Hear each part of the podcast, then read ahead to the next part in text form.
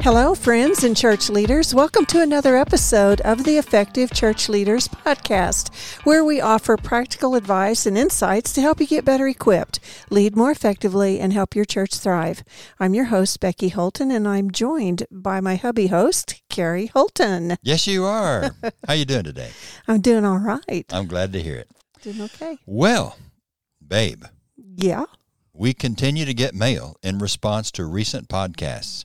yes, we do. You've got mail.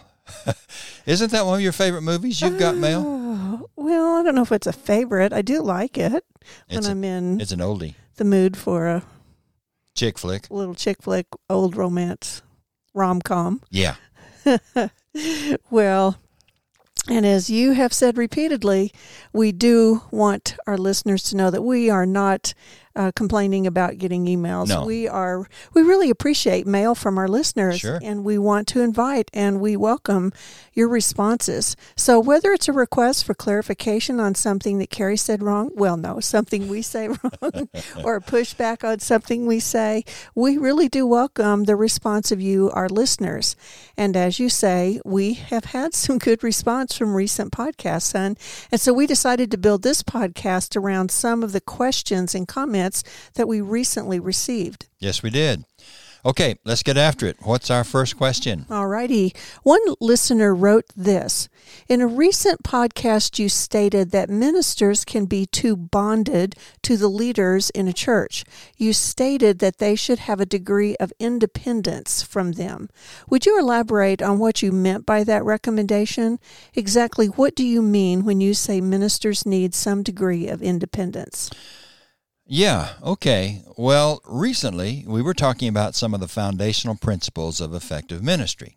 We stated that one of those principles is that ministers must be team players with other leaders in a church, but at the same time, they need to maintain some degree of independence. Right, and as our listener correctly said, we noted that ministers can be too bonded to the leaders in a church. Specifically, they can be too tied to them, they can be too buddy buddy with them, to the shepherds of the church, uh, that they can easily become persons who just try to please them instead of God. And I think I remember you saying that ministers, preachers, and teachers in particular need to speak with integrity the message of God, and that a degree of independence will ensure that integrity. Right. Do I remember that correctly? Y- Exactly right. What I meant by that remark, honey, was that preachers and teachers of God's Word do have a responsibility to preach and teach the Bible, and they answer to God for what they preach and teach. And they must boldly proclaim what they believe the Bible teaches. In this sense, they must be independent of the elders or the leaders of the church. Uh, I guess what I'm saying is that they must boldly proclaim God's word and say what they feel needs to be said, no matter how well or not well received they think their message may be. So it's possible for preachers to only preach what they think their listeners want to hear. Sure, it's a real temptation. Isn't that what Paul was saying in 2 Timothy 4 3? I mean, that's a pretty straightforward verse. I think this so. topic, where he said, The time is coming when people will not put up with sound doctrine. They will have itching ears. They will accumulate for themselves teachers to suit their own desires. That's, right. Pretty much of a smackdown on this Yes, topic. yes. Well, there's always the temptation for preachers to sort of put their finger in the wind, if you will, to see which way the wind is blowing before they take a stand on something. And speaking of, you know, I heard Dad say something one time that has really stuck with me. And I believe it's true, uh, not just because Daddy said it. I believe it's true. Well, our listeners may not know that your dad preached himself for 25 years at least and has been serving as an elder of the church for about 30 years. That's right. That's right. so, So, he has some he has some credibility. he has some street cred there. Yes, he does. Well, here's what I heard Daddy say on one occasion. He said that as an elder of the church, he wants their preacher to proclaim what he believes the Bible teaches. That is, what the preacher believes the Bible teaches, not what Dad believes the Bible teaches. Rather than just parroting what the preacher thinks the elders believe or what he thinks the elders may want to hear or what he thinks some in the church want to hear. In other words, He wants their preacher to proclaim what he believes to be the truth from God's Word, even if no one, including the leaders of the church, agree with him. You know, I can really imagine a preacher facing this temptation because he believes his livelihood is dependent on saying from the pulpit what he believes his listeners believe. And he chooses to never ruffle feathers or to challenge people to question what they may have believed the Bible teaches. In this regard, a preacher um, you know, a minister needs some degree of independence. He needs to have the ability and the support, even, to speak God's word and to do what he or she thinks is right, regardless of how the leaders or others in the church feel about that. Exactly. It's, it's a matter of integrity. I think it is. And, you know, I'll give you an example of what I mean, and uh, I'll just give an example from my own personal experience. I have a feeling I know what you're going to say here. Yeah. Well, I know a preacher who was asked to speak on the biblical qualifications of elders. And by the way, that preacher was me. So this is a personal experience story. Uh, the church where I uh, was once serving and preaching for, where we worked together, the, the church was about to appoint additional elders, and the elders wanted me to address those qualifications. So I did. I spoke from 1 Timothy chapter 3 and when I addressed the qualification that an overseer must be the husband of one wife, as the Greek is translated in many versions, I suggested that the qualification was not that an elder must be married and have had only one wife, but that an elder must be a one woman man. And by the way, that is literally what the Greek says there in 1 Timothy chapter 3, a one woman man. So, when I addressed this text, I stated my belief that this text permitted widowers to serve as elders, that it did not prohibit men from serving as elders who happened to be unmarried. For, I said, a man can be a one woman man and be unmarried, or be a widower. In other words, my understanding of the text was that an elder must not be a skirt chaser that is, the qualification has to do with a man's character and not about his marital status. I believed that Paul was insisting that an elder be sexually pure in that statement. I remember that time very well. Um, when you were studying that and would come home and talk about it and the hours you put into looking at that because that was a different interpretation than the one I'd grown up hearing and um, I grew up hearing that an elder must be a married man. Well, didn't we all? Yeah. And by the way, this is an aside and not relevant to a minister having some degree of independence. But as an aside, our listeners might appreciate the fact that we have a similar construction in 1 Timothy chapter 5 and verse 9. Now, in that chapter, you might remember Paul is instructing Timothy on whom should be put on the widow's list. That is, the list of widows that should be cared for by the church. He says, let a widow be put on the list if she is not less than 60 years old and has been married only once. And that's 1 Timothy chapter 5 and verse 9. Now, my translation renders the Greek married only once, that Paul insists that these widows who are supported should be married only once. But the Greek literally says that these widows who are qualified to receive support from the church must be one men women. Now, is Paul saying that they are women who must have been married only once? Or is he saying that, like elder candidates in 1 Timothy 3, they should be morally pure? The latter is certainly a legitimate interpretation, and it's a good one. For why would Paul insist, for example, that the church could help widows who had been married only once, but could not help widows who had been married more than once? Good point. Well, anyway, back to my illustration. I stated in, in that sermon on a Sunday morning, I stated my belief in this more uncommon at the time interpretation of 1 Timothy 3 2. The elders of that church had an emergency Sunday afternoon meeting in which they affirmed that they did not agree with my interpretation of that passage. And at the Sunday night assembly, one of them stood up before I preached and stated that the eldership did not agree with what I had said in my sermon just a few hours earlier. So, here's my question. If I had known how my elders felt about the meaning of 1 Timothy 3 and verse 2. Should I have voiced my belief that it meant something else, something different from what they understood it to mean? Well, I would say emphatically yes. That's what you should do. You I should do what? You should stand up and believe and teach what you believe the Bible says. Good answer Not- from my wife. Well, you're welcome. no, but I also remember um, that you also said this is a in, when you were preaching, you said there there is this perspective and then the perspective that you preached, Okay. and you you presented it in a a balanced type way, but also gave the rationale from your study on why you had presented it. And um, I think this uh, you have to stand up and say that, and you have to tell what you believe the passage means, even if your t- interpretation doesn't agree with the commonly accepted view. Personally, I'm a pew sitter, and I want Bible teachers, our expositors, when they stand up to preach or teach or tell me what they have learned from the Lord or what they believe the Bible teach, I want to hear what they have learned from study, not what they are supposed to parrot and is the what what's the what's the terminology? It's the party line. right. Um, that's and I think that's what we're saying that ministers need to feel some kind of independence. They need to feel free to teach and preach what they believe Scripture says, even if their convic- convictions don't agree with the convic- convictions of the leaders of the church.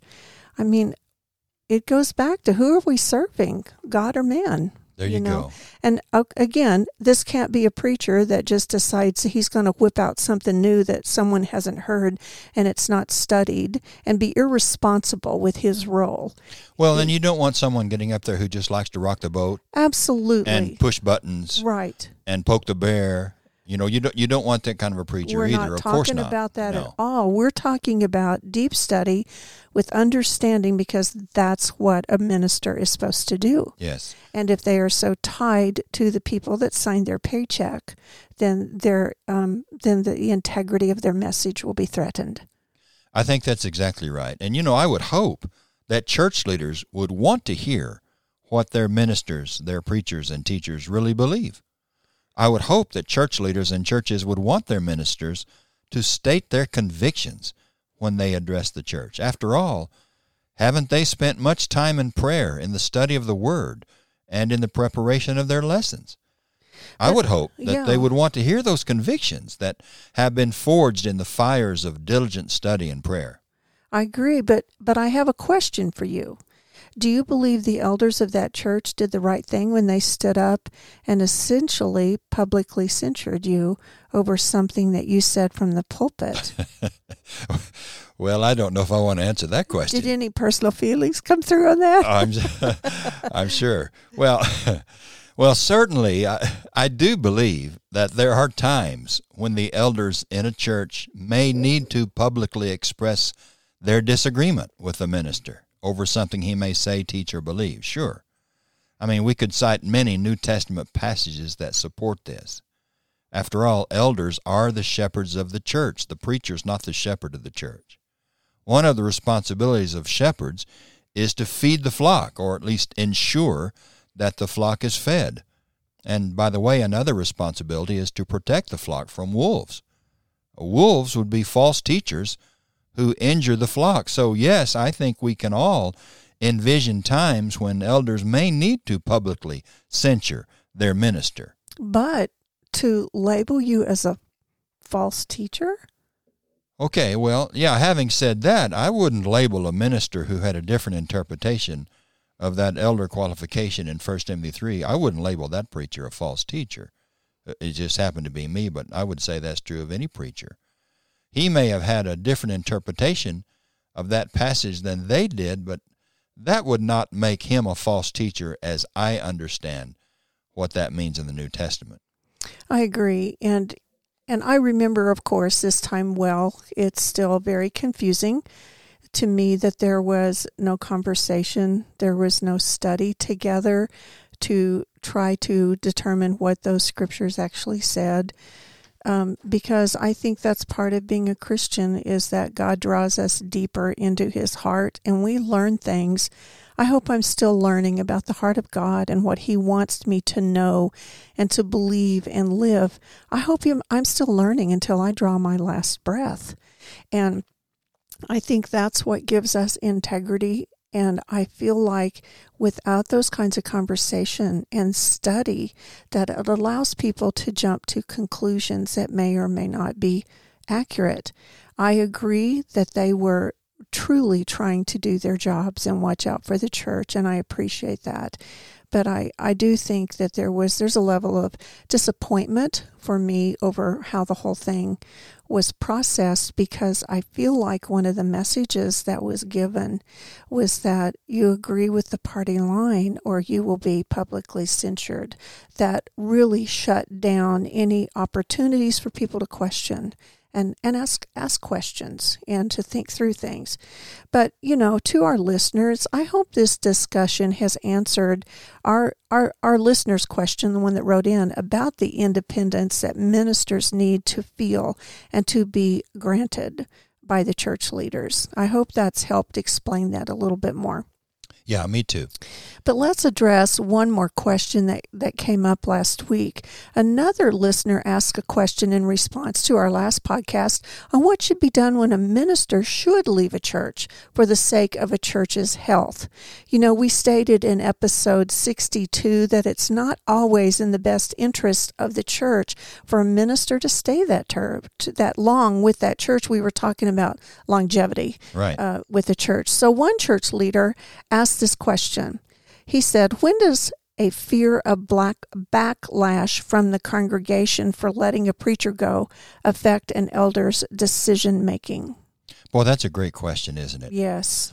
I, I think the questioner is asking this this, and I'll just reword it a little bit. Should the fear of backlash from the congregation affect the eldership's decision to either keep or let go of their preacher? I think it's a very interesting question, yes. and it's a question with a lot of integrity uh, because to some extent, it relates to what we're talking about the independence of the church leader. We have just talked about the independence between a church, between the church's minister and the elders. This question is talking about the necessary independence that may need to exist between the shepherds and the church. Exactly right. You know, how independent should the elders of a church be, for example?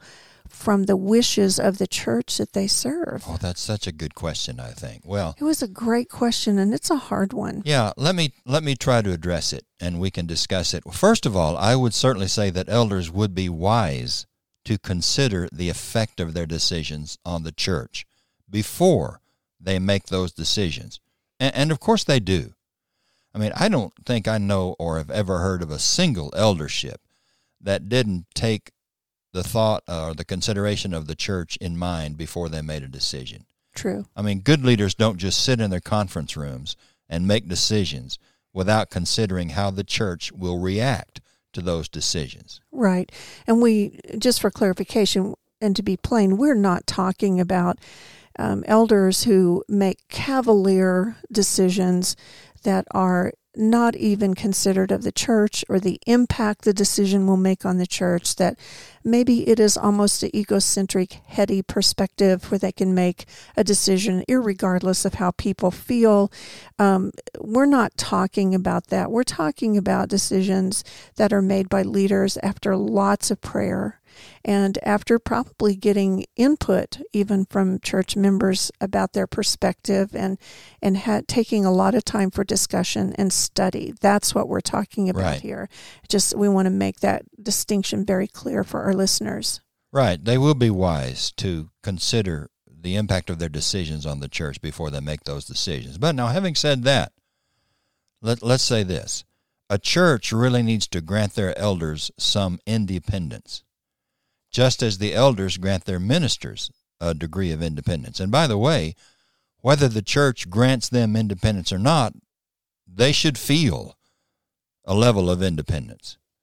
A church needs to give their leaders the freedom to make decisions that they feel are in the best interests of the church, even when those decisions may not be well received by everyone in the church. Yes, and we've pointed out that a church's shepherds are given that responsibility of overseeing the flock and feeding and protecting the flock, which means that ultimately they're the ones that have to decide what's Right. in the best interests of the flock. And they're the ones that have to answer to God for the way they carry out their responsibilities. Yes, and surely there will be times when the elders feel that they must make a decision for the sake of the health of God's church that may not go over well with some in the church. And they must decide to do what they think is right and best anyway, no matter who in the church disagrees with them. So, should the fear of backlash from the congregation affect the eldership's decision to either keep or let go of the preacher? Back to the question, The answer is no. Right? That, that's that's our that's my opinion. I agree. No, the eldership should consider how letting go of the preacher will affect the congregation, but how the church may or may not react should not be the determining factor in whether or not the elders decide to let the preacher go. Uh, they must do what they believe is right. In fact, they may have information the church doesn't have that they're not privy to. They must do what they believe is right and in the best interests of the church, regardless of how some in the church may react. And something we it's really hard to talk about this because there's so many different reasons for why a minister might need to leave. And each of those reasons might require a different response or reaction. For example, moral failure is going to require a quick action. Yes. Um, otherwise, there, if a minister is not willing to stay on mission and do what his job is and he's not helping the church, there needed to be a lot of pre work done before that. Is there a job description? Is there accountability? Is there follow up? Is there mentoring? Where the some of those decisions will not be a surprise to the church. You know, honey, I think we should say here too that the church really is not a democracy. And I mean by oh, that, oh no. yes, Here we go. Jesus is the king. Yes. And and ultimately elders answer to, to God. They answer to Jesus. Isn't that what Peter says in 1 Peter chapter 5 when he talks about the shepherds of the church and that one day the chief shepherd will reward them for their work. I mean, they answer. They answer to the chief shepherd. They answer to the Lord. They don't really answer to the church. Now, again, elders need to take what the church thinks into consideration. They might even ask people in the church uh, to be discreet, of course, but they, they might want to get input from the church on decisions they make. But I think in, in the long run, can't we say that they don't answer to the church? They answer to God. Well, there's a biblical principle for all of us. We must obey God rather than men. Very good. That that crosses the board, but elders in particular, as our ministers who preach and teach, are called to a higher standard. That there has there's a level of responsibility for them, and they it's a heavy load. It's a very heavy burden, and they have to do what's right before God first, because God is going to take care of them. Yes. And you know, I can hear someone saying, maybe someone is saying, well, are you giving elders the right to be autocrats? Well, no. No, We're not, we're not talking about elders who, who uh, are, are drunk on power and who, who act like autocrats. No. But, but we do recognize, too, that they don't really answer to the church, they answer to God. I think, you know, that's where we can't just cut out little slices here and make them standards for all time. you know, it's dangerous to do that. What we're talking about are men that have been put into this role, these elders, these shepherds that have been put into this role because they meet certain qualifications. If they have those qualifications, then there's going to be a mode of operation that they will carry out of how they make these decisions. There's a level of wisdom that will be followed, or, um, you know, they won't be in that role more than likely. So I think there's a lot of foundational information we're not addressing here, but it Sure. certainly applies in how these things will be carried out. And in these- the end, what we're saying, babe, Yeah. right, to clarify, is that we we feel like churches need to give their leaders a degree of independence Yes. to make decisions that they think are best. hmm Okay, good. Well, I suspect we're going to get even possibly more mail Probably so. after our response to this question. Uh, you know, we're just expressing our opinion, um, listeners. They are opinions and recommendations that we believe have been born out of years of Bible study and experience in church work and a public censure, that's for sure. But they're just our judgments, they're just our perspectives, and you are more than free to disagree with us and to express that disagreement. So, with that, we probably need to shut down this podcast. Any closing thoughts today, hon? Uh, no, I think I've said enough. Praise the Lord. well, very well. Again, thank you, listeners. We really do appreciate you engaging us in these podcasts, and we look forward to bringing you another episode next week of the Effective Church Leaders Podcast, where we offer practical advice and insights to help you get better equipped, lead more effectively, and help your church thrive.